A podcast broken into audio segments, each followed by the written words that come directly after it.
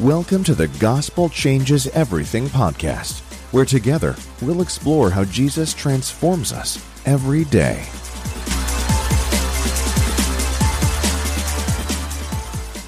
I love the Psalms. The Psalms contain such a wide spectrum of encouragement, hope, solace, and security. And it seems that no matter what I need spiritually, there's a psalm that can satisfy me. Sometimes I need to be encouraged, Sometimes I need to repent. Sometimes I need to hear about forgiveness and steadfast love. And sometimes I just need to simply worship the Lord and pray back His own words to Him. The Psalms are often considered the heart cries of God's covenant people, and they reveal the gospel in several ways. As we cry out to God in lament for forgiveness, with praise, to exult in God's law, or to just recount the merciful dealings of God with his people. We find that all of these cries and prayers are answered in Christ. When the psalmists wrote their psalms, they looked not only back on God's faithfulness, but also forward on God's promise to send a Redeemer. As we read these psalms in light of Christ's life, death, resurrection, and reign, we can find absolute confidence when we pray, cry out, and express our own feelings that God has heard and has answered us with the power and presence of Christ. I ran across a highlighted verse in my Bible this morning from Psalm 31, verse 24. It reads, Be strong and let your heart take courage, all you who wait for the Lord. Now, this is the last verse of Psalm 31, which was written by King David. Now, David certainly had to wait on the Lord at many different times in his life, and if you get the chance, read through the life of David in 1st and 2nd Samuel and note his ups and downs, his strengths and failures, his pride and his humility. But as we read this psalm, we too are called to wait for the Lord.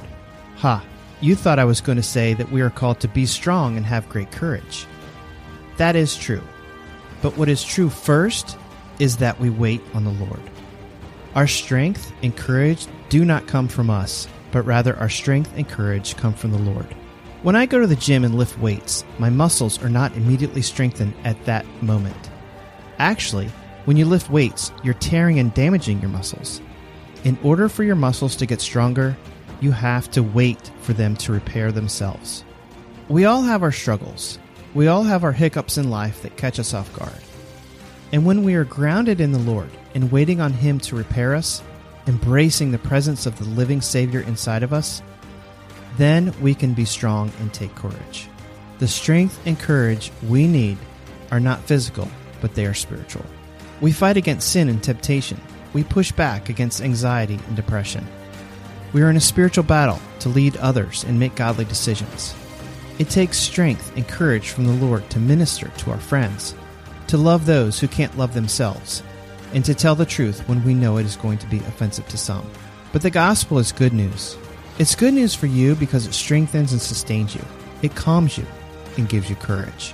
And when you continually set your mind on allowing it to wash over you, then your heart is made strong. It lifts your spirits and motivates you to shower others with the same grace that you have been showered with. I love how the gospel is so powerful that it not only changes us, bringing us to life and giving us joy beyond imagination but it also fills us to overflowing so that everyone around us gets to see and experience this same good news of the gospel. Because we know it is the gospel that changes everything. Hey, gang, thanks for listening to today's episode of the Gospel Changes Everything podcast. I'm publishing this podcast on May 9th and on May 14th of 2019, I will be heading out for a three month sabbatical. I have been tremendously blessed by a church leadership and congregation that have given me this sabbatical and also blessed by a grant from the Lilly Foundation that has provided enough money for me to do some really, really awesome things this summer. Couple things of which I'm going to go to Israel and Greece with my wife Julie. I'm going to get to go fishing in Alaska, and then I'm going to be able to spend uh, an entire month at the beach with my family, uh, as well as getting a, a three day spiritual retreat with a spiritual mentor during that time. So I'm super excited about the next three months, but it is going to affect the podcast a little bit. I'm hoping to continue to publish some podcasts over the next three months. It may be a little bit irregular and the sound quality may not quite be the same because I won't be in my office where my sound studio is. So, uh, just, uh, if you could be, bear with me and be patient over the next three months with maybe some irregular podcasts and maybe some that don't sound quite as well as this one does, then I would really appreciate it. I'd also appreciate it if you really enjoy the podcast and you're encouraged by it, that you share it with other people. Uh, that's what I tend to do when I hear something or read something that has really impacted my life. I will share it with others.